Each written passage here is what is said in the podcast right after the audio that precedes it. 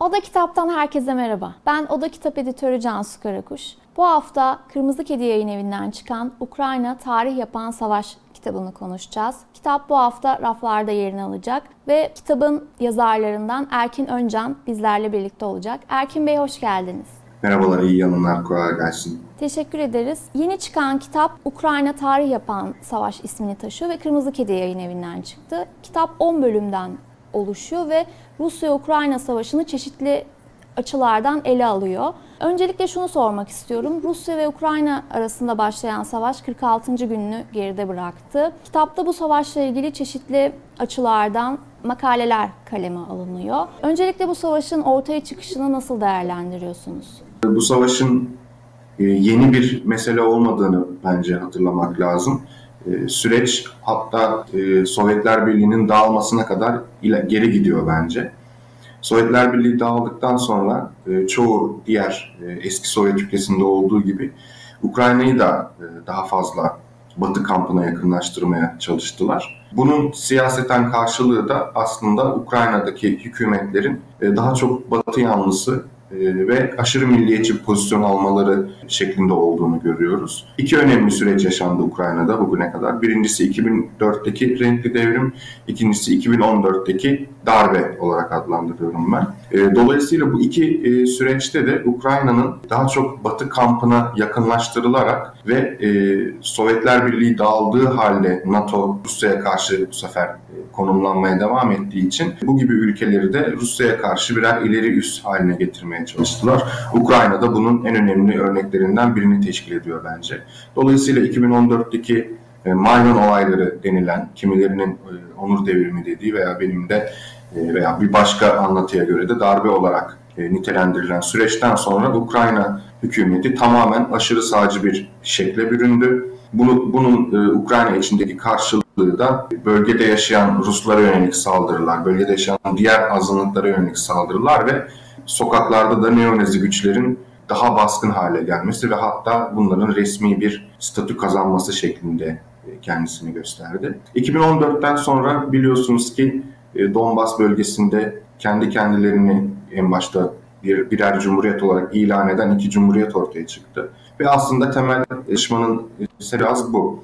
Bu iki cumhuriyete yönelik Ukrayna güçlerinin çok yoğun saldırıları oldu. Bunların ideolojik arka planı da e, Nazizm ideolojisiydi. Doğal olarak da uzun süredir uygulanmayan anlaşmalar, Ukrayna tarafının neonazi güçlerle birlikte yasaklı silahları kullanması ve sivillere yönelik yoğun saldırılar sonunda e, bu operasyonu gerçekleşmesine yol açtı. Bu savaştaki savaş yalanları neler? Bunları sormak istiyorum. Tabii e, bir savaştan bahsedince yalnızca askeri cephelerden veya silahlardan bahsetmiyoruz.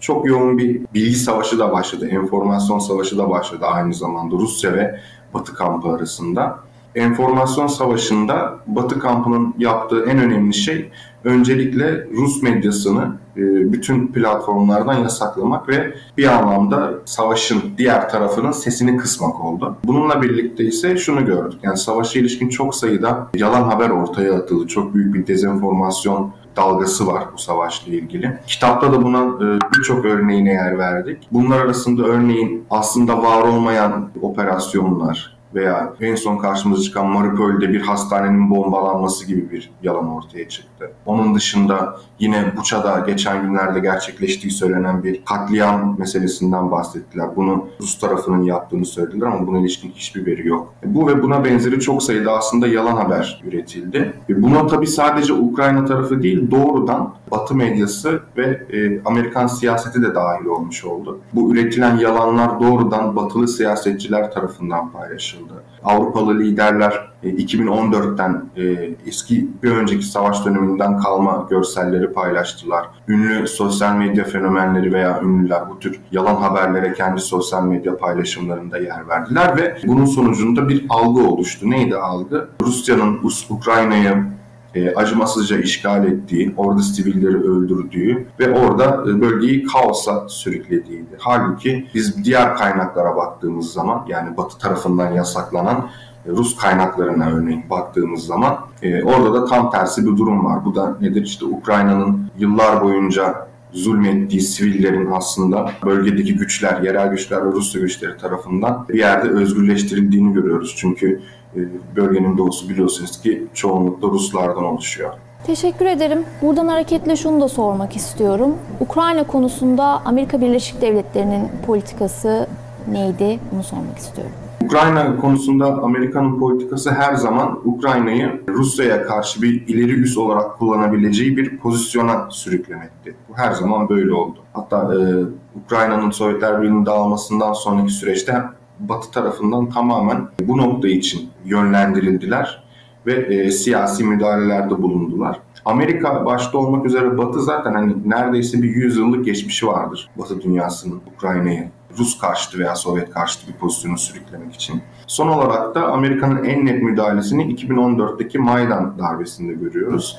2014'teki Maydan darbesinde e, milliyetçi güçler çok açık ve yoğun bir şekilde desteklendi. ABD'li siyasetçi Nuland bizzat gitti eylemcileri orada yemek bile dağıttı elinde poşetle. Ve bunların Ukraynalı milliyetçilerin Amerika'dan gördüğü destek her zaman çok açıktı ve Ukraynalı milliyetçilerin de e, aşırı milliyetçi, ırkçı veya hatta neonazi pozisyonları da her zaman açıktı. Bu bağlamda ABD isterse bölgede neonaziler olsun, ırkçılar olsun bölgede Rusya'ya karşı güçlendirebileceği ve Ukrayna'yı Rusya'ya karşı e, bir üs olarak şekillendirebileceği hangi güç varsa bunu destekledi. Bugün de aynısı yapılıyor. Evet asker e, giremiyor, NATO askerinin girmeyeceğini söylediler ama Ukrayna'ya sürekli Amerikan silahları gidiyor. Bu Amerikan silahları da doğrudan Azov taburu dediğimiz neonazi bir örgütün eline geçiyor.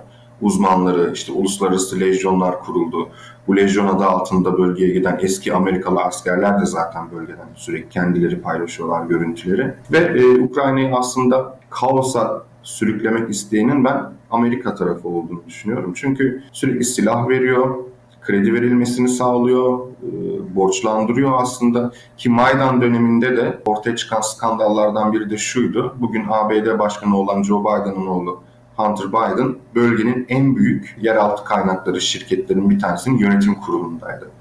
Dolayısıyla meselenin e, kendilerinin sürekli söyledikleri gibi Ukrayna'nın özgürlüğü, Ukrayna halkının e, çıkarları veya işte Rus işgaline karşı mücadele eden Ukraynalıları desteklemek olmadığını görüyoruz. ABD diğer bütün her yerde ne yapıyorsa bölgeyi de bizzat kendi eliyle karıştırarak, provokasyonlar çıkararak orayı hem yeraltı kaynaklarını sömürebileceği, hem siyasetini şekillendirebileceği, hem de verdiği e, kredilerle, borçlarla kendisine daha da e, mahkum edip tamamen emperyalizmin o e, ajandası doğrultusunda kullanabileceği bir hükümet, bir ülkeye çevirmeye çalışıyor. Teşekkür ederim. Peki Ukrayna'da bundan sonraki süreç nasıl ilerleyecek? Ukrayna'daki bundan sonraki süreç e, aslında biraz sürprizlere açık bence. Dolayısıyla tam olarak şu olacak diyebileceğimiz bir süreç yok. Ancak şunu görüyoruz biz. Ukrayna'da yaşanan bu süreçte artık Donbas dediğimiz bölge Lugansk ve Donetsk Halk Cumhuriyetlerinden oluşuyor bu iki cumhuriyetin artık e, hiçbir şekilde Ukrayna tarafından yeniden baskılanamayacağını bir anlamda görmüş olduk. Rus kuvvetleri bugüne kadar Ukrayna'nın önemli bir bölümünde varlık gösterdi. Ağırlıklı olarak hava, hava harekatlarıyla varlık gösterdi. Bu son müzakerelerle birlikte daha kuzey Kiev bölgesinden çekildiler. Bu aslında çeşitli yorumlara neden oldu işte geri adım attıkları vesaire yönünde ama benim gördüğüm kişisel olarak Rus kuvvetlerinin esas e, yoğunlaşma noktası Donbas dediğimiz bölgenin e, bugüne kadar Ukrayna yönetiminde olan kısımlarının da e, kendi tabirleriyle özgürleştirilerek bölgedeki e, Rus halkının geleceğini garantiye alma. Dolayısıyla işte Kiev bölgesinden çekildiler ama Donbas bölgesinde ve güneyde Karadeniz kıyısında operasyonlar devam ediyor. E, hatırlarsanız kendilerinin de e, açıklamaları şuydu. Bir, bölgenin Nazilerden arındırılması, e, iki, bölgenin e, silahtan arındırılması gibi iki önemli başlık sunmuşlardı operasyon gerekçeleri açısından. Ve e, bugün e, Rus güçlerinin bugün itibariyle Nazilerden arındırma dedikleri operasyonların çok yoğun bir şekilde devam ettiğini görüyoruz. Mariupol, Ukrayna'da Nazilerin merkezlerinden biridir burada. Şimdi her gün haberlerde izliyoruz ama Mariupol'un sadece bir kent olmadığını hatırlamak gerekiyor. Mariupol dediğimiz yer 2014'te Ukraynalı milliyetçiler tarafından işgal edildi resmen. ve bölgede çok sayıda e, sivil katliama imza atıldı. Azov taburu dediğimiz e, neonazi örgütün merkezi karargahı Mariupol'dür. Ve Mariupol'ün alınması önemli bir psikolojik e, eşik yaratacak bence. Hem Rus kuvvetleri açısından hem Ukrayna kuvvetleri açısından. Mariupol tamamen kontrol altına alındıktan sonra ben kişisel olarak muhtemelen Karadeniz hattında ilerlemek isteyeceklerini düşünüyorum Rus kuvvetlerinin. Ama e, tabii ülkenin batısı veya Kiev'in kendisine ilişkin bir operasyon yapılır mı? E, şu an için yapılmayacak gibi duruyor.